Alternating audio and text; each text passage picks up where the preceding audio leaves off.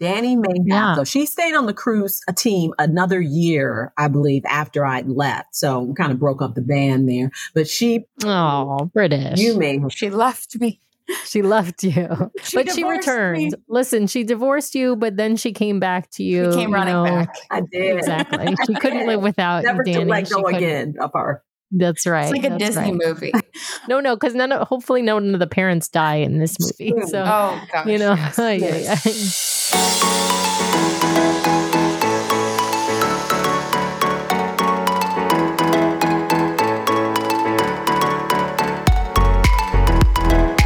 Hello, and welcome to another episode of the DCL Duo podcast, brought to you by My Path Unwinding Travel. I am your host today, Sam. As you can tell, because I did the intro for the show, Brian is not joining me today, but that's all right, because this is going to be a girls' show. I've got two lovely ladies joining me today. They are, I'm going to call them Disney experts. And I say that because they both used to work for Disney Vacation Club and were DVC guides on Disney Cruise Line, and both still work in the industry, although not for Disney any longer. But I'm going to welcome Dani and British to the show. Welcome, ladies. Hello. It's Girls' Day. Yeah. Girls power. That's right. Who run the world? That's girls. Right. That's right. I love it. Well, for those of you who have listened to our show for a while now, you have already met Dani, because she was on our show not too long ago talking about her journey into becoming a DVC guide, and of course what she's up to today at the DVC Rental Store. But we've also got British joining us. British is friends with Dani from the time they spent together working for DVC and sailing on Disney Cruise Line as guides. But British, let's start with you and talk about sort of your background, where your career started, because I think that's actually quite interesting before even joining DVC, and sort of your journey through DVC and where you're at now, because as I mentioned, you are still with the industry. Yeah. I kind of, was not in the industry, got in as in travel and Disney industry, got in it, left, and came back. So it's a very interesting, but it's all tied together. But first of all, thank you so much for allowing me to be a part of this show. I'm very excited to share with your audience. And of course, anytime I get a chance to hang out with my girl, whether it's in person or virtually, Dani Dan, as I call her, or Baby D. I love it. We have nicknames for you. Baby D. I'm going to call her Baby D. And Queen B. And Queen B. We got a lot of them. But anytime I get to hang out with her virtually or in person, it's always a treat. So thank you for having me and having us. Yeah. So, we can go way back in time, but we're not going to do that. I'll just start with my journey from Chicago to Florida, because it was really when I relocated to Florida in the early 2000s. That's when, a whole new career began for me. I'm initially from Chicago, and I relocated here in around 2000, 2001, by way of a job opportunity at the time. And it was to work on air, as the title is called, a show host for HSN, previously known as Home Shopping Network. Yes, QVC, the whole shopping channel thing. Love it. And I'd always had a background of public speaking, presentations, always worked in some facet of customer-facing type sales. And so it was an opportunity that really kind of combined all of that. I was referred to it from some previous clients. Hey, you'd be great at this. And it was kind of like out of nowhere. Went through interview process, probably it seemed like over about a year to get that role. And it was pivotal when I got it, because again, it was just, girl from the city of Chicago working in corporate to, oh, wow, I'm on national television. Yeah. Selling everything from, microwaves to pots and pans to vacuums. I actually never asked you this. What? Did you get recognized in public? Oh, because I've been on a few podcasts and people recognize me already. So I can't even imagine being on national TV. I'm sure you probably got recognized, right? Yeah, actually I did, believe it or not, in airports and things like that, or when I would just random cities, because again, there's these shopping channel, fanatics, right? Like this is what they do. And this is the TV that they watch. And so every now and again, someone, hi, British. And I'd be, what, who, hello? And, you know, because I'm not a celebrity. So cool. I would oftentimes just say, hey, I'm a salesperson. I just sell stuff on TV. That's the difference. But yeah, I would get recognized. Very different than today, because of course, this was pre-social media, you know, real bona fide internet and all that kind of stuff. But anyway, nonetheless, yes. But it was great. I had a lot of fun doing that. Met lots of people, worked with some celebrities who would come on with their products, and did that for many years. After probably about 11 years or so, I relocated, my husband and I, to Orlando because I was going to stay with them, but I just wanted to change my type of work. I had been on TV for a long time. I had worked every single hour around the clock, 2 a.m. shows, 2 p.m. shows, 5 p.m. shows, 5 a.m. shows. I was burnt out, to be honest. And it was time for change. But I kept one foot in the HSN pool, but I went on as a contract guest maybe every couple of months for a couple of hours. When I relocated to Orlando with my husband, because this is his hometown where he's from, we lived in Tampa. We used to drive here all the time. I loved Orlando. I said, well, since I'm in Orlando, my next dream job, something I've always wanted to do, was to work for the mouse. Right. You got to work for, I mean, if you live in Orlando, you love Disney, who else are you going to work for, right? You got to have at least a stint with it, right? Like right. We always say, it's like you live in Orlando or Orlando area, you either work for Disney, have worked for Disney before, or know someone that worked for Disney. Like I think that's across the board. So that dream was fulfilled. Started from the ground up with Disney. I was still kind of playing a little bit at HSN, but I said, well, I can't seem to get in here at a higher level. I just got to get in where I can fit in. But I thought, well, this will be an opportunity for me to learn all things Disney. So I started in reservations. Oh, wow. Yeah. But now I will give you a little caveat, little piece. This was at a time in our history as a nation, really as a world, and where there was a major economic downturn going on. So you can get that 2008, 2009, 2010. And seriously, a lot of people at all different levels of their career were out of work. The interesting thing is that I was in my training class with people that honestly had owned their own companies, that had been directors and, you know, VPs that come, like, seriously, it leveled us out. So it was like, I'm just trying to get into Disney wherever I can and then move to where I want to be once I'm in there, which is not unusual for Disney. Yeah, absolutely. As they say, the cream rises to the top. I mean, you can get in there, be willing to take a step back or two or three, whatever, learn the industry, learn the craft, do what you have to do. And then if you want to move around and get back into more of what fits you, you usually can. So I did that for a couple of years, not long. I went into sales and service leadership, had a team, but my goal was to get back into sort of individual contributor type sales, but for Disney. DVC. That was the opportunity. Did that. Loved it. Yeah.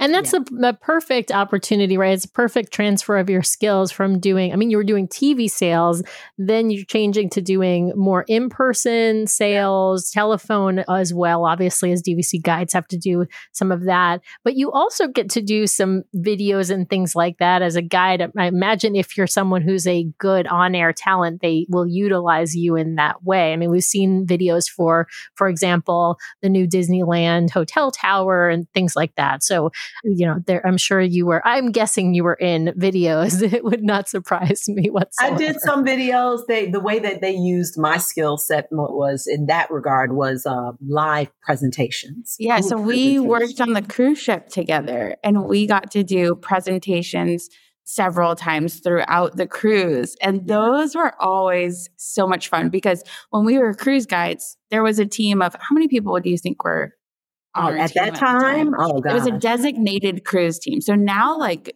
I think the way that they do it is if you're a DVC guide, you work on land, you work on cruise, you work over the phone.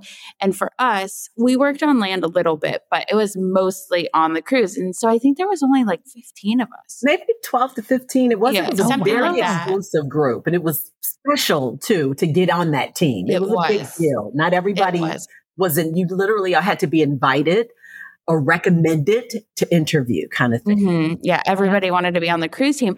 And so we would sail with, you know, different people on our team, but you had like a work wife or like a work husband, and British was my work wife, and we got to sail together quite often. We still sailed with other people, but whenever we would look at our schedule and we would see, you know, each other on our schedules, it was always so exciting because our presentations like were so much fun. We got the audience involved. Like we just had a blast together.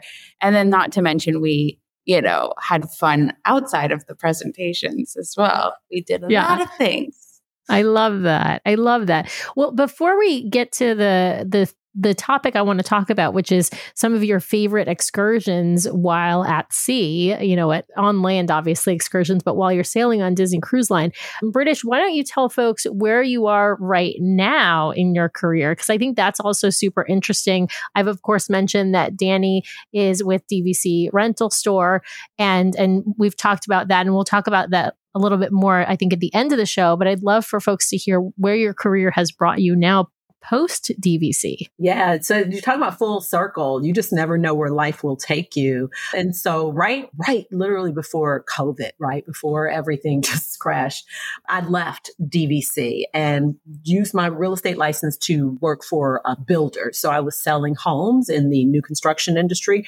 right before right before everybody got laid off at Disney. So, you know, it was tough, but that timing, I went from that industry into selling homes, which we all know was like a booming industry at the time. And so it was crazy. Where'd that come from? Yeah. But in the last maybe just 6 or 7 months, it has not been long. A good friend of mine, Dani included, Marissa, Carrie, came to me and said, British, there's an opportunity. We don't know what you're doing now, but there's an opportunity that we think you'd be great at.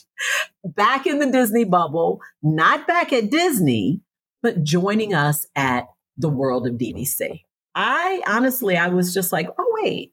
Okay, World of DVC, Nick Cotton, like, oh, I remember, like, he left DVC 6, 7, 8 years ago. What's going on with that? Now, at the time, my vision of World of DVC, I didn't even know it was called World of DVC. I knew it was DVC Resale Market, Nick Cotton. I envisioned it, Nick, maybe one other sales rep. They were doing their thing from like 7 years ago. Like that was the last time I knew about it, was when Nick went off on his own. Well, now it's like a huge conglomerate because you've got the resale market, you've got the rental store, you've got Be Our Guest Travel. There's a multitude of services that are now under that World of DVC, you know, umbrella. And it happened fast too. Yeah. You know, so there was like a little talk about DVC Resale Market, and then all of a sudden it was World of DVC. Right. You know, we kind of play. And so I actually work for the resale market, but because we do, you know, we're part of the Unlocked Magic team. And we talk a lot about the rental store and the swap program, but we're all like one big happy family. And so we do a lot in all the different realms of the World of DVC. But I remember we got together, me, Carrie, and Marissa, and we're like, okay, how do we get British to come over here to work for the company? Like we brainstormed how to get her over. We're like, there's nobody else that could do this role. Like this is a very specific role, and she is just going to be incredible over there. And we got her. I love it. Well, it was on the seriously, because I had not, to be honest, had not been keeping up with it and what was going on with Nick and his business and what it. Like I said, I thought it was sort of just him being incredibly successful with his just sort of one man show. Sure. I had no idea it was all of this, and so it was on truly the strength of my trust in these ladies, how much I love them, followed them to the end of the earth, and you know our relationship. No one else I don't think I would have talked to.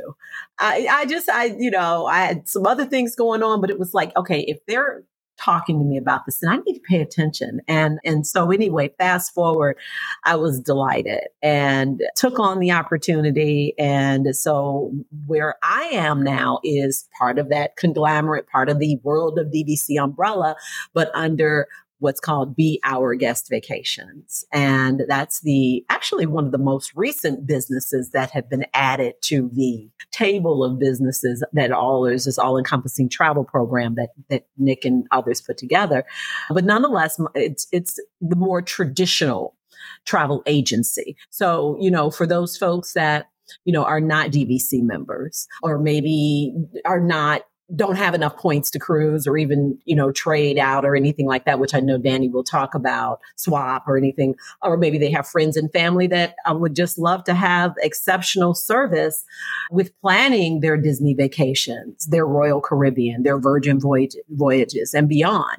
So no points, involved unless you're swapping, but nonetheless, there's a space for a traditional travel agency. But what makes us so great is that, these are the epitome of experts when it comes to planning all things Disney. I worked for Disney for almost 7 years and I thought I knew a whole lot. Seriously, these girls, I'm like, I don't know, whatever you say, it's okay. Like, tell me, I don't know, which ride should we go on? Like, they're amazing at what they do. I feel you, British, because people email or message me all the time asking me, like, Disney World in particular questions, like very specific, like travel planning questions. And I am often referring them to somebody else because people assume because I'm going to put air quotes here, quote unquote, expert on Disney Cruise Line. And I say that because there's things I'm learning new every day, even about the cruise line. But just because one area of the Disney business, and for me, I've never worked for Disney, living, of course, in the Pacific Northwest, that's not really an option for us. Yeah, I mean, there's so many facets of the Disney business and so many facets of Disney travel in particular that being an expert in one area does not necessarily mean you're an expert in another area. And so it's wonderful that this community of Disney experts, frankly, exists, right? Like this Disney community is so interrelated and there's so many relationships that sort of cross over between different companies and different even locations and different social media influencers and podcasters. And I love that because I feel like the community is so welcoming and helpful, even when you are at different places, perhaps in your career. But there are so many experts out there. And like I said, I refer people to other experts all the time when they ask those travel questions because there's so much to know. Particularly, I always say on the Disney World side, it's the most complicated vacation you will ever plan in your life. And that's what I think is so special about travel agents these days. It's like, even if you are an expert, even if you know everything about Disney, it's a lot of work to plan a Disney vacation, even if you know everything. And sometimes you just don't want to do the work and they'll do it for you for free. They do everything for you for free. So why not? It's not like you're just booking a quick like weekend getaway. Like totally. A Disney trip is very involved. I love it. I'm going to take advantage of this opportunity because I have two experts with me, I will say, on Disney Cruise Line, not just myself. Obviously, the two of you, having spent so much time as DVC guides on the ships, and it's their various locations in the Caribbean, the Bahamas, in Alaska, in Europe. I know neither of you have done the sailings to Australia, New Zealand, because they haven't happened yet, but soon to be happening. I think I have to take advantage for my audience and find out from you all some of your favorite excursions from when you did sail on Disney Cruise Line. And I know, British, that you still sail on Disney Cruise Line as a guest.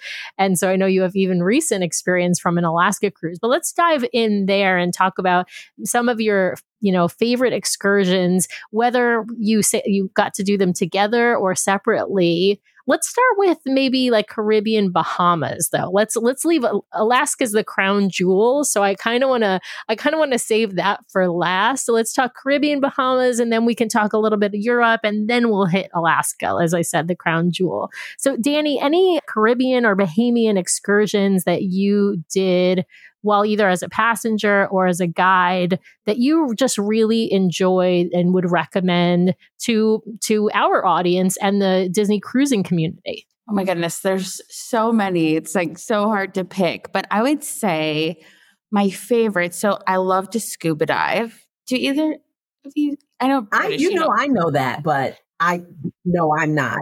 I do not scuba dive. I love to snorkel. I've never done scuba diving. I kind of want to, but I'm also kind of terrified of it. So I have not. No, you I have definitely not should do my foot into it. Let me put it honestly. So I'm not very good at like meditating or sitting still or anything like that. But I could tell you, I am in my most meditative state when I am scuba diving. It is my favorite thing on the planet.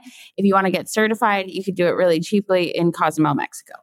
Small little plug for them. I love that. No, that's great. That's great. So I would say I love scuba diving in the different locations because it's just the water is crystal clear over there.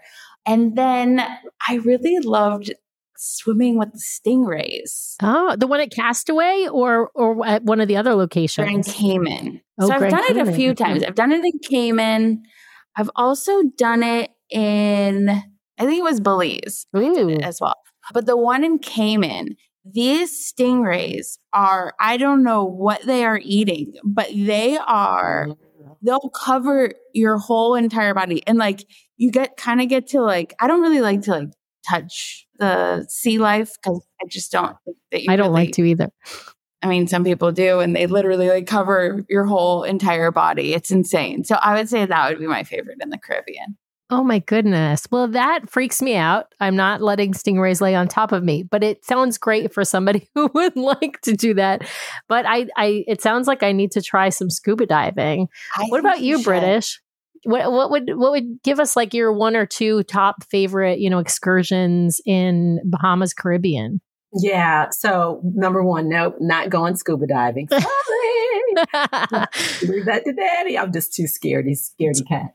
Now, if you don't mind, I'm going to take a little bit of a different angle around what to do in the Caribbean. Okay. But I think it might be whoever, like your audience who's listening, who might appreciate the alternative. And that is, St. Lucia's great, zip line there. It was amazing. Oh, yeah. But one of the things that I used to love to do the most with like when I'd go to certain islands in the Caribbean, because we'd go back so often, is that's my time. I'd love to stay on the ship. I love like when we went to the Bahamas, and I think Jamaica doesn't mean those aren't great places. The port adventure options are phenomenal. Look into them. If you've never been off, the ship and on, in those places, definitely enjoy. But I'm going to talk to the folks that might be listening or watching that say, yeah, I've done quite a few Caribbean cruises. I want to be able to, what can I do? If you're someone that says, I'd love to know what it's like to almost feel like the ship was mine and that's I true. Just want to chill, or I want most of the people to be gone and I want to get maybe some good deals at the spa, stay on the ship. Yeah. I'm not telling everybody to stay on the ship. You know who you are. I'm talking to you.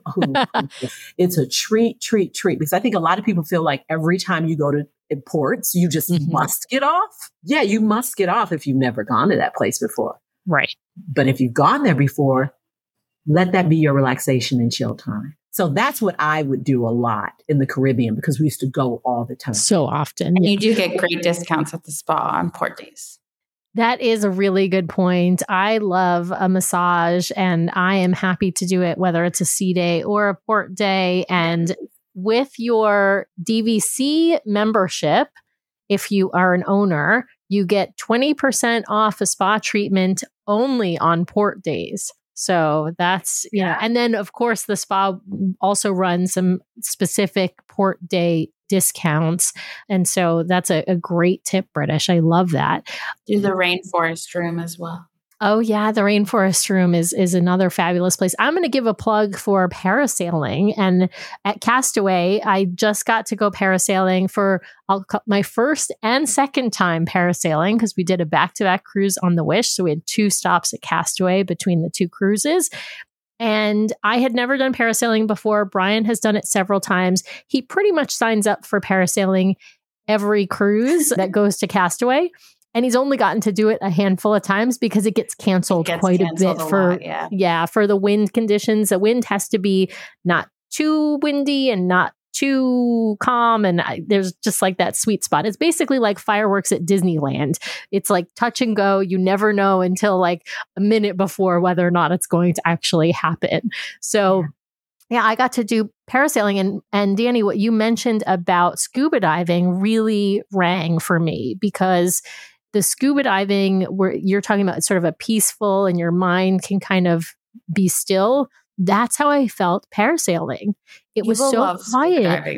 You can't tell me that you're going to go flying up in the air, but you won't try scuba diving. Listen, I was terrified to go parasailing for the first time. I'm so glad I did it. No regrets. And so I think you're right. I'm going to have to try scuba. I don't know where yet. I'll have to scout that out a little bit for the next couple of cruises that we're taking and figure out a way. Well, you tell me when you're going on your next cruise, give me your itinerary. I'll tell you the best port to go scuba diving.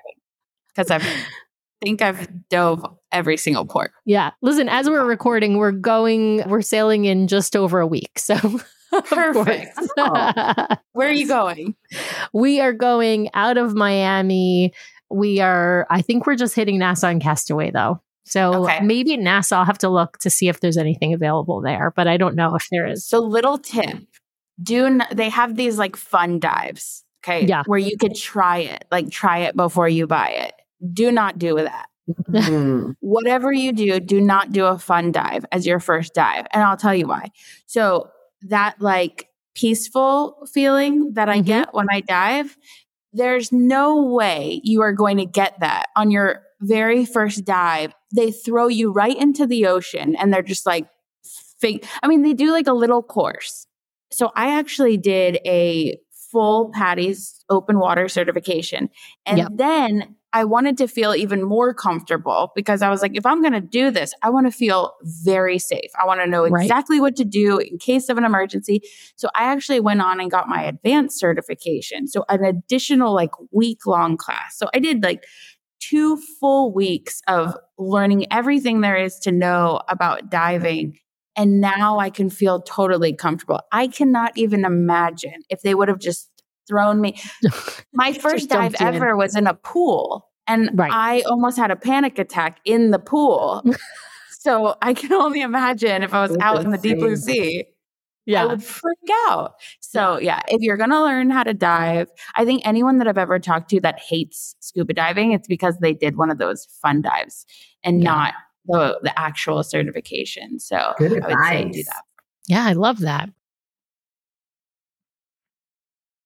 Hey, DCL Duo fans, we get the question all the time, should I use a travel agent to book my next Disney cruise, or should I just book with Disney directly? And I'm going to tell you, if you have that question in the back of your mind right now, you should stop what you're doing and head over to mypathunwinding.com/DCL Duo. The folks over at My Path Unwinding provide an amazing service. They are so knowledgeable and so friendly. We rely on them ourselves to book our family vacations, and they provide an amazing service. And the best part is you don't pay anything extra for it. Disney, other tour providers, and other cruise lines have built the cost of their commission into their pricing. So if you're booking directly, you are just paying that money back to the provider when you could be spending it on the kind of service you would get from My Path Unwinding Travel. You've heard from their agents on our show. They are so knowledgeable, so giving of their time. They know so much about Disney Cruise Line, Sailing Concierge, other cruise lines, other all-inclusive vacations, and Adventures by Disney that if you have a vacation in mind, they are the ones to book it for you. So again, head over to mypathunwinding.com/DCL Duo, so they know we sent you their way. Thanks, My Path Unwinding, for sponsoring the show. And with that, back to our episode.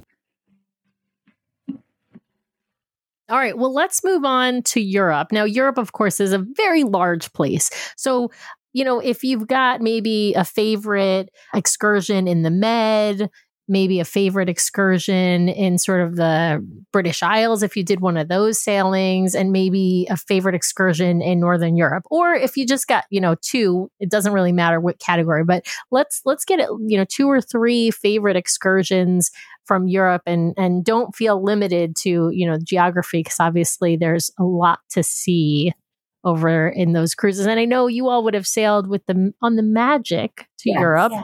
And now the Dream is in Europe. So it's obviously a slightly different experience, but I'm sure the excursions are very similar now. British, let's start with you. So I was kind of looking at Dani like, Dani, what excursions did we do? Because, all right, so a couple of quick things. So every time I've gone it was one whole summer. I think we went twice, but it's always been with Dani. And I will tell you, the reason why I kind of defer to her on this is because Dani was my tour guide. Quite. Yeah, I love that. When we went on. If it were up to British, we would be in the rainforest. Yeah. No. If it were not the actual river, the river's room. We'd be at this mall. We'd be going shopping. And I'm like, strap your boots on. We're doing something crazy today. Right. Get your water bottle, get your backpack. We're going out. Because I mean, let's be honest. Dani is an adventurer. Yeah. She is as we're talking, she is in Rome, Italy, on video with us. It's like 7:00 at night for her. Actually, almost 8:00 at night for her. It's almost 11:00 in the morning here for me. It's, it's almost 3:00 in the afternoon for British. Yeah. We're recording. So we're all over the place right now, but Dani is the adventurer. All right. Well, Dani, tell us some of the best excursions you all took over in Europe. Okay. So my favorite one, and we're actually going there next weekend, I believe, was a boat. So a boat ride to Cinque Terre. So we got to see the little towns, and it's really cool to actually go into the towns, but to see it from the water was just magnificent. And I'm the type of person, when I travel somewhere, I like to go to places that nobody goes. Yeah. And so when I saw, the shore excursion for Cinque Terre, I was like, oh, but everybody goes there, maybe I'll try something different. And then I actually had some members that were on the cruise that were doing that excursion, and we just had so much fun together. And they're like, you have to come on it. Yes. So I was like, I dragged the group. I will say it was one of those times I was like, okay, I get why everybody comes here, because it was just breathtaking. I loved that area. And then when we did the Amalfi Coast, and we, were drinking limoncello, just going shopping. And also, where was it? Well, was it Monte Carlo? Yeah, that we went to. And we were wearing the big hats and just they had all these fancy cars, and they let us just jump in all the cars. Yeah. Oh my goodness, there's just so many. What else did we do? So, yeah, because a lot of what we did was walking tours, sightseeing. Yeah, we did a lot of those. And going into the Vatican, the Vatican. The Vatican was amazing. It's just Sistine Chapel. Did we walk through that together? Or was that when? So one of the Mediterranean itineraries that we did, we went back twice in the summer, and one of them, do you remember, my husband, Shelby, joined for the second leg because it happened to fall during my birthday. And so how fun. We flew, Dani and I and the whole team, we were already out there. Shelby joined us for the second leg because we had to turn around and do it again from Barcelona. Right. The reverse itinerary, essentially. Yeah. And so we went into Sistine Chapel, which, when you go to Europe, for me, I'm a major history buff. I love old world architecture. That's when I go nuts. So definitely not staying in for I'm bad in the Caribbean where I'm looking for ways to relax on the ship. But when you go to places like that, I'm gone from sun up to sundown. And so I will say for the time that maybe you in your life, it was a milestone birthday, I think, for me. My husband was coming to Europe for the very first time. So we did a little bit of a once in a lifetime type splurge where we did a private tour. So that is an opportunity as well. And I think it was even offered through Port Adventures where you can book a private car. And I'm not saying go all out like that for every time, but I mean, most people aren't going to the Med all the time anyway for their Disney cruise.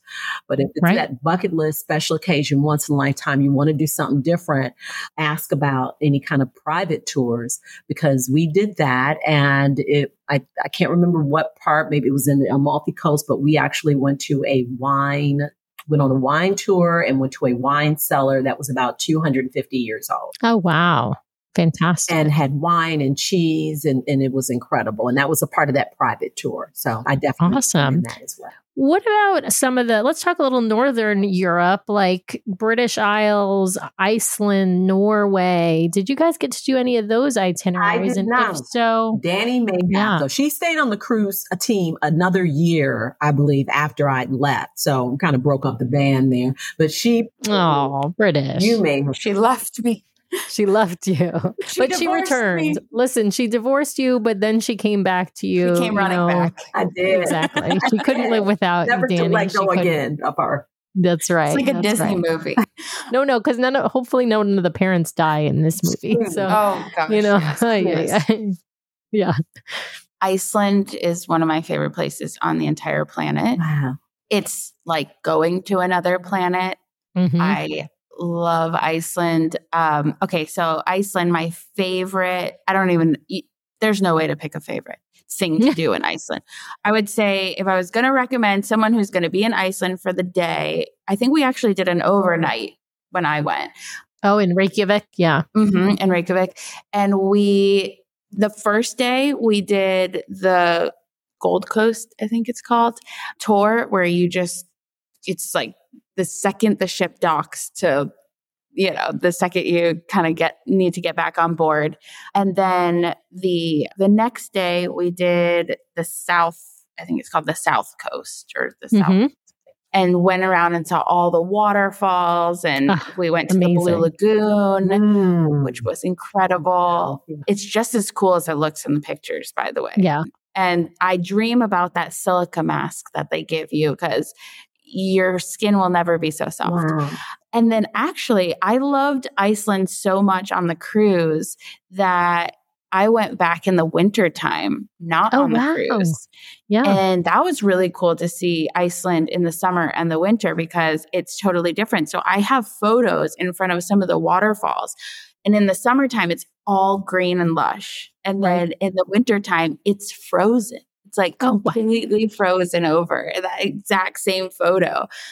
So that was really cool. And I did this in Iceland, but my favorite time that I did it was actually in Alaska with British. So I'm not going to spoil this because I feel like we're getting to Alaska. Yes, we're going to be right there in a second. Yeah. But the glaciers are really cool in Iceland too. And then in Norway, my favorite thing to do is actually to hike Pulpit Rock. Yes, that's what I was going to say, Dani. So we did Norway last September, and it's the only European cruise that I've done on Disney. It's actually the only European cruise I've done. Soon I will have a river cruise in my repertoire this December. That hike to Pulpit Rock was incredible, also terrifying. Did you do it on a rainy day? It did rain most of when we were going down. So when we got up top, it sort of started raining and then going down. Thankfully, it wasn't hard raining. It was more drizzly, but it definitely made the hike down quite scary because it was, there was a few times where I almost ate it. Thankfully, I didn't.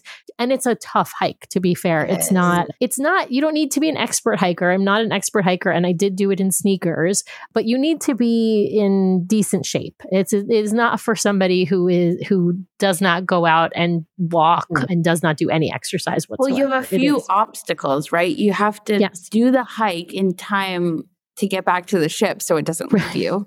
Right. So that's the first thing. And then you have to check the weather because I would say if you do it when it's sunny and bright, I would say it's probably like a 7 or an 8. And probably. Then if it's raining, it's like a 20. Yeah. Difficult because you're walking up or downhill basically on like an ice skating rink. It's so slippery. Okay. Yeah. And the steps, and it's sort of like the rocks make these sort of natural steps. And so that's what most of the hike is. And you're going up and down and up and down, but of course, always going up more and more. The steps are quite big. We're not talking about like step of a regular staircase. That's, I don't know, maybe like, 6 or 8 inches or something. These are like 20 inches tall at times. And so you are making these very big steps, and actually going down, it's like scarier than going up because you're the pounding on your legs. But anyway, I thought that was a fantastic excursion as well. We did that. And then another one that I loved was the helicopter ride to see the glaciers. We did not get to land on a glacier. We were just, this is in Norway in the fjords, going and seeing the glaciers. Yeah. Oh, that's but awesome. I have not done Alaska yet, which is where I feel like we need to go. As I mentioned, Alaska is sort of the crown jewel. I think people ask the most about excursions in Alaska. And of course, people rave about the excursions in Alaska. I will give one caveat in saying the excursions in Alaska are like twice or sometimes 3 times as expensive as excursions in other locations, but it's because of the types of excursions you're doing, things like dog sledding, helicopter rides, you know, glacier visits, all that kind of stuff. That's the kind of you're doing all this outdoorsy stuff where you need expert guides with you and sometimes equipment and things like that. So with that caveat that you will spend as much on your excursions as you will on the cruise itself in Alaska, right? If not more. Let's talk about favorite excursion in Alaska. Dani, let's start with you this time. My advice to anyone who's listening to this, who's never been to Alaska is, you know, all those cruises that British was telling you to stay on the ship? Do that. Save up all your money. Never go on another excursion again on any other cruise, and save it for Alaska because it is bucket list. It will be ingrained in your memory for the rest of your life. It will be the most amazing cruise you've ever done. Still to the, like, it gives me chills. Love this place. Okay. So my favorite excursion that I have ever done was with British, Queen Bee. I still can't believe I actually convinced her to do this with me. I don't know if you know which one, because there was 2 that I convinced her to do. I think you're actually going to say the other one as your favorite. Okay. All right, we'll see. My favorite was when we kayaked to Mendenhall Glacier. And I think, Sam, I told you this on the last podcast. We put the crampons on our shoes. Yes. And we walked on top of the glacier, but we also got to go into the glacier ice caves, which I actually just found out are closed now because they have caved. Because they cave and melt and Yep. And so nobody's allowed to go in them now. So I'm so grateful that we got to do it. It's extremely sad to think about, but I'm so thankful that we got to do it. And I actually did do that in Iceland as well. So if you can't do it in Alaska, you can still do it in Iceland. Right. And it's pretty epic. And you can probably still do the kayaking part, and you might be able to do some of the cramping on the glaciers, just not into the caves. I'm sure they have something similar, even if it's not exactly the same. Yeah. So there's like different, and don't worry if you're not like a huge adventurer or like you're not a big risk taker. Like we were jumping over crevasses. Yeah. Like, I don't know. We lost our mind. But if you're not crazy like that, there's different levels that you could do. There's seriously something for everyone. I mean, just as long as you like nature. If you like being in nature, in the most beautiful place you've ever seen, with the most gorgeous weather. Well, I say gorgeous because I'm from Florida and I like it cold, but and you will love Alaska, and there's something for everybody to do. So that was my favorite one. I love it. All right, British, I know you've got 2 different favorites, one with Dani, and it's probably the one that Dani hasn't mentioned, but sort of alluded to. And then I know you've got one from a recent cruise to Alaska as a passenger on Disney Cruise Line. So let's first do what was the one you did with Dani that was, you know, a favorite of yours? So funny enough, surprise, surprise, Dani, it was absolutely the Mendenhall experience. The Mendenhall. I thought you were going to say that. I thought you were going to say that. That's what I thought you were going to say. Yeah, no, zipline was awesome. Don't get me wrong, because that was the first time I'd ziplined in my life. Yeah. And I remember, and this, I've never been. She was scared to death. Dani was like, nope, let's go. And I'm like, oh, girl, really? Seriously? She's like, yes. And I'm like, okay, I'm going to do it. I'm going with her to do it. And we've got photos to prove it. And I put it like this. Dani made me feel like I was at least 20 years younger than when I was going. Now, don't get me wrong.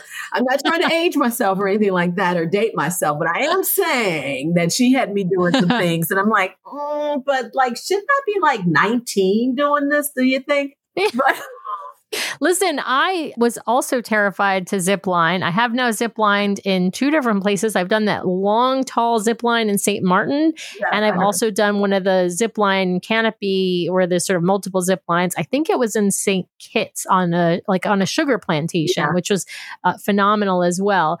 But I think for zip lining, you need, if you are like me and you are chicken, you need an adventurous partner with you, be that a best friend, be that a romantic partner, be that your work wife or work husband. You need someone with you to encourage you and cheer you on.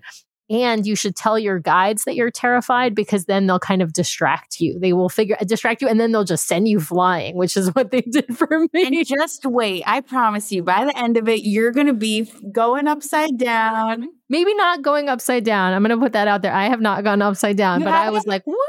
No, insane. Okay, promise me the next time you go, you're going to go upside down. I'm going to try. Get a picture of it. So the zip lining was great. But my absolute favorite, life-changing, was the kayaking on the Mendenhall Lake, I think it is called, to the actual glacier, a little bit of hiking to the actual where we were able to go into the cave. To say the least, it was one of the most incredible experiences of my life, to say that I am inside of this blue ice glacier. Talk about once in a lifetime. I'm just grateful. Pinch me. I've got pictures of that as well. And then we came from out, and then we were hiking on top of the glacier, jumping over the what are they called, you guys? The crevasses. And I even have like slowed down footage of jumping over the crevasses. It's just, I watched those and I'm like, why did we do that? You're like crazy people. I don't know who that was. Yeah. My adventure, antennas were on 100 at that point, because you could have got me to do anything at that point. I was like, let's jump out of that plane right now. Like everything. I was so excited. I love it. So that was definitely the highlight of Dani and I and our cruises. And it was the reason, honestly, I fell in love with Alaska, because again, I am a self-proclaimed, I'm a city girl. Okay. Yes. I've been living in Florida, in the suburbs of Florida, Orlando, Tampa, a long time. But at heart, what will never leave is I'm just a big city, Chicago, New York kind of girl. That's what I tend to do. Yep. And I was one that said, okay, so I'm going to Alaska. It's cold in Alaska. It's cold in Chicago. I'm sure you know what cold is like, British. I mean, I grew up in New York. I know, visiting Chicago, it's colder in Chicago than it is in New York. It's Antarctica type. That's a whole nother conversation. Yeah. But nonetheless, the reason I wasn't excited about going someplace cold, I'm like, and then I, did the whole cliche sort of thing that, I don't, get me wrong. I want to get to Alaska, but can I just get to like a certain ripe old age, and then I'll go and retire or something. You guys ever heard people talk about going to Alaska when they retire? Like just this. Yes. It's nuts. It's a thing. But they don't sail on Disney Cruise Line. They sail on Princess Cruise Line. Holland America. Holland America. I used to sail. Yeah. Nothing's wrong with that. You go in retirement. No, don't wait. If you can. Don't wait. Agreed. Now, British, you loved Alaska so much that you decided to go as a passenger just recently with your husband on a Disney cruise. And you had mentioned before we started the show that you had a different excursion that you recently did in Alaska that you just loved. And I want you to share with myself, with Dani and our audience, what that one was. Recent. I fell in love with Alaska as a destination with Dani over a course of an entire summer, where I felt like we must have gone back 10 times in the summer. It was sort of like our route, if you will. We went back and forth. fell in love. Just about 3 weeks ago, I had an opportunity to return to my favorite cruise itinerary with Disney, but this time with my husband, with Be Our Guest Vacations, but really from a customer perspective. And it was amazing. It did not fail. The only difference was that it was a little different for me was that it was a 5-night, because there are 5-night Disney cruises to within Alaska. But the difference is that it was just one port, because it takes a couple of days to get there from Vancouver, a couple of days to get back. So we did one, and it was in, Skagway. I know we were not in Skagway. Nice. We were not in Skagway. Help me. Ketchikan. Thank you. We were in Ketchikan, which, by the way, I heard was one of the, if not the rainiest place in North America or something like that. 3 weeks ago, it was 80 degrees and sunny skies in Ketchikan. Beautiful. Yeah. Just to let you know. And so my husband, whom I had prepared like he was a 6-year-old, now make sure you pack all your layers and make sure you get your wet coat. And because I felt like I'm the, Alaska expert on how to dress. Right. Learned all that from Dani. So I made sure Shelby had everything. And when we got there, he was sort of looking at me like, are you kidding? What do I need all this stuff for? Could have just wore the same clothes I'm wearing right now in 90-degree Orlando. But it was, I told him it was a treat that he would get this type of weather. Anyway, the excursion one, and we were in Ketchikan. If you are an adventurer, if you are someone who wants to go to Alaska and feel like you're in Alaska, out in the wilderness, doing rugged stuff, I've got one for you. So the name of the excursion, the port adventure, it's not sexy, but it is what it is. It describes it perfectly. It's called UTV Boat Ride and Crab Fest. That is the name of the port adventure. Okay. Perfect. Doesn't sound sexy. You're right. All beautiful and fabulous sounding. And I'm like, okay, that's pretty simple too. What's it all about? Well, it starts out with a UTV ride. You are in an air-conditioned van with a small group, maybe 15 of us total. Base camp was about a 40-minute drive up through the mountains of Ketchikan, the most scenic experience. We finally arrive at base camp, where we get off of the out of the van, and we have a little bit of a training on how to ride this, not ATV, but it's a UTV. I don't know what the difference is, except that I think they're bigger. Yeah, it was a super rugged wilderness bumpy ride, and I felt like the tires needed to be straight up like utility type tires, because they would just buck and break on any type of environment. Anyway, so they had 2-seaters and 4-seaters. Shelby drove the 2-seater, drove in our 2-seater. I must have laughed and screamed the whole entire time. We were going at speeds. I think we had gotten up to about 40 miles or so per hour, but it felt like it was like 80 miles per hour. And you're going through mud and stuff. We're going, Dani. I'm again. I wish you could see this, but we're going. It was a super rocky ride on a very small road, and we were caravanning with the other UTVs in front and behind us, and it was a little bit of some winding road type action going on, ladies. And it was, so trust and love your driver and make sure that. Right.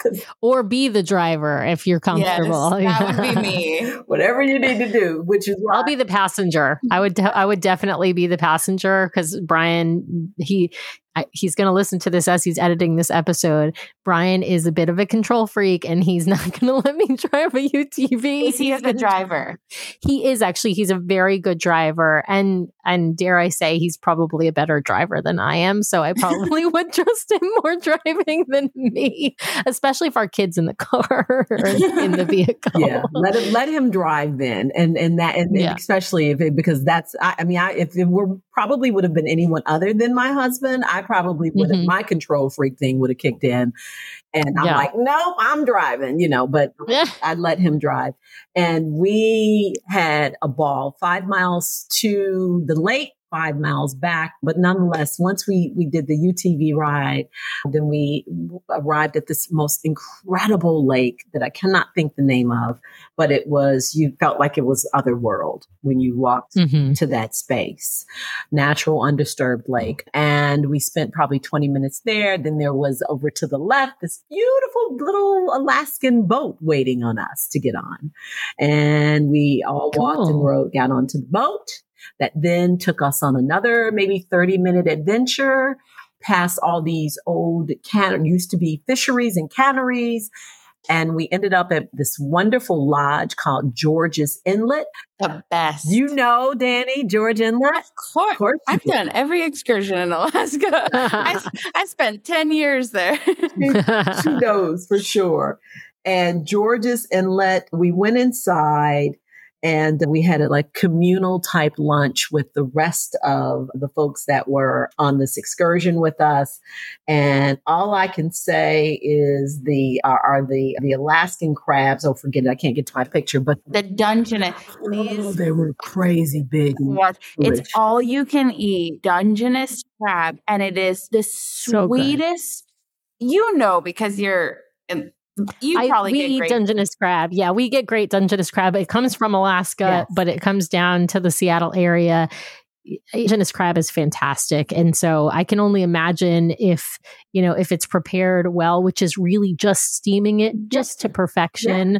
It doesn't need any seasoning or anything. It's not like Maryland crabs where you put all that Old Bay on it. No, you can just eat it like plain, and the meat is so delicious and sweet and fantastic. We don't have Dungeness crab over here. Right. So I had it's a West Coast thing. Yeah. I had king crab, which if you're going to Alaska, you have to go to Tracy's Crab Shack. It's huge now. When I first started going to Tracy's Crab Shack, it was literally a shack. It was a tiny little shack.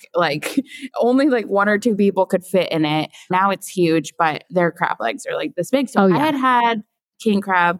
I had stone crab and blue crab. I had never had Dungeness crab. And it is so good. Sweet. And that was it blueberry, brambleberry? Yeah, it was pie. The blueberry. They had a blueberry, for this visit, a cheesecake. A blueberry cheesecake is how it ended. Nice. Oh, that sounds delicious. That sounds like a perfect way to end a day on a crazy UTV in Alaska. I'm just saying. So you guys, you have had a million different amazing experiences on the cruises. I've got to ask, what was your favorite destination or itinerary? I feel like if I don't ask this question, people are going to probably, send me nasty emails because you guys got to do so many amazing itineraries. But what would you say was a favorite? Dani, let's start with you. So Alaska always has a very special place in my heart. It's funny. So I cruised for 10 years. I lived on the high seas for 10 years. And I do remember there was a point in my life where I was like, I don't want to do another Alaska cruise. I just want to be in the Caribbean right now. I want to be warm. And I remember being like, no, you need to just be in the moment because one day you're not going to be in Alaska every other week and you're going to wish you were there. And I could tell you right now, I do some incredible travel still to this day, but I always dream of Alaska. It's such a special place. So I would say that's just a really special itinerary that I think everybody should do, bucket list. But my favorite cruise, I would have to say probably the one you did, the Norway. The Norway. Did you do Iceland? We didn't do Iceland. We just did Norway, the fjords. We didn't get to do, we did one that was a 7-night itinerary. We did not get to do the itinerary that includes Iceland, which is often a longer itinerary, but I would love to do. That's the other European one that I'm dying to do. Yeah, 10 or 11 nights, depending on the year and the season. I think that one also goes to Sweden as well, which I really, really loved. I love that part of the world. Yeah. So sounds like you actually like the cold weather, Dani, the cold didn't bother you anyway. I love the cold weather, because I'm from Florida. So I'm always in the heat. You need an escape. Yeah, exactly. Yeah. British, what about you? What would you say is a favorite? Absolutely. I'm not going to beat the drum on Alaska anymore because it seems like maybe our show should have been, called the DCL Alaskan Cruise Show today. That we've got two big Alaska fans on here, but that definitely will always have a special place in my heart. And I will hopefully continue to go back year after. Like I will go for the rest of my life to Alaska. Yeah. I love that place. But other than that, I would say my favorite was honestly, it was the Mediterranean cruise. Oh yeah. Oh, listen, the being in the south of France, the Amalfi Coast, because I'm a big, history buff. I mean, all of that old world, it brings to light the fact that the United States of America in the big scheme of things is just like a baby. It's so brilliant. Totally. It's just, are you kidding me? That building is how old? It's 100 years old. Right. That's a baby. I'm having lunch in something that's been sitting here for, 1,000 years. Like that's the kind of stuff that makes me so excited. So a lot of that had to do with why I fell in love with the Mediterranean cruise. Beautiful, scenic, this kind of stuff you see in pictures. You get to walk down those streets. Cobblestones, I love it. Feel the walls. I'm a nerd like that, where I would touch, certain, structures in Rome and just say, oh my gosh, who, if these walls could talk, kind of thing. Totally. Can't imagine what they've seen and heard over the thousands of years. It's amazing. All right. Well, before we wrap up the show, Dani, you were telling British and I about some fabulous swap opportunities that are available through World of DVC. And what I want to preview for our listeners is that people ask all the time, to myself and to Brian and to other folks who are sort of DVC experts of, okay, I've got these points, but I'm not going to use them this year and I want to cruise. And they ask about converting those points and booking a Disney cruise through DCL. And I always, always, always tell them, don't do it unless you have to, because it's a DVC charter or DVC member cruise where they make you pay for somebody on points. Do not convert your points to cruise through Disney Cruise Line. And the reason I tell them not to do that is because the conversion is terrible. You essentially are getting pennies on the dollar. You are better off going and renting your points out either privately or on DVC Rental Store and taking that cash and then paying for a cruise yourself. But Dani was telling me off air about an amazing opportunity that now exists through World of DVC called a swap. Why don't you tell our listeners what that is and then give us I know you looked up a cruise to give us a great example of what the difference is in that conversion if you're going to do it through DCL versus if you're going to do it through you guys at World of DVC. So I was obviously a DVC guide on the cruise ships for many years. I met with thousands of families. I actually have a lot of members that listen to this podcast. So, hey guys. And so, yeah, we would get asked that question all the time. And I always knew, obviously, about renting out your points. And I would always try to recommend that. And look, like, that's not for everyone also. So some people do like using your points on the cruise. And if that works for you, that's fine. If you have those points anyway, you're not going to use them. Great. You don't have to take any money out of pocket to go on a cruise. However, we just started this swap program about a year ago.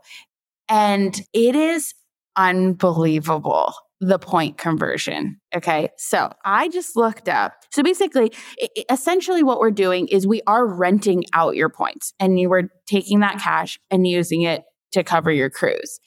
But I don't think a lot of people realize like how big of a savings it is. Like we know it's a savings. We kind of know you can do it, but like how do you do it and what does that look like?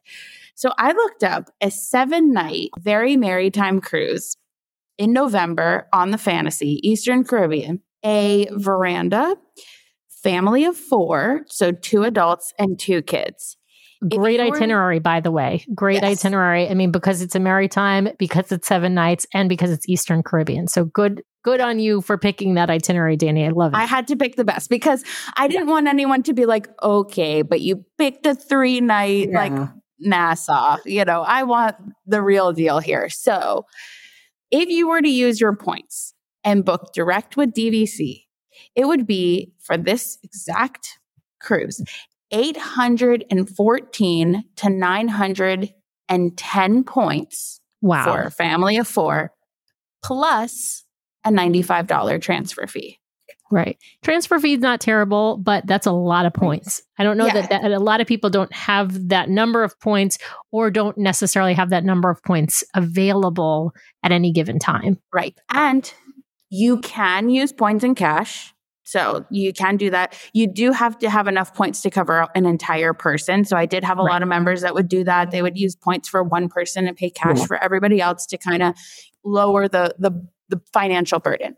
If you were to do this exact same cruise with the swap program, it would be 195 points to 388 points. Jeez. Wow. You're kind of blowing my mind right now. Right? Yeah, that's like half. I mean, that's, in the ballpark, half or even less than half. I mean, on the high end, it's still less than half. Depends on the cruise, depends on what your home resort is.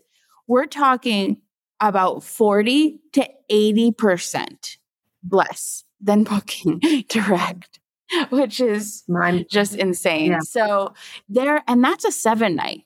So if you're a family that has 150 points and you could have never dreamed of going on a Disney cruise, well, guess what? Now you can.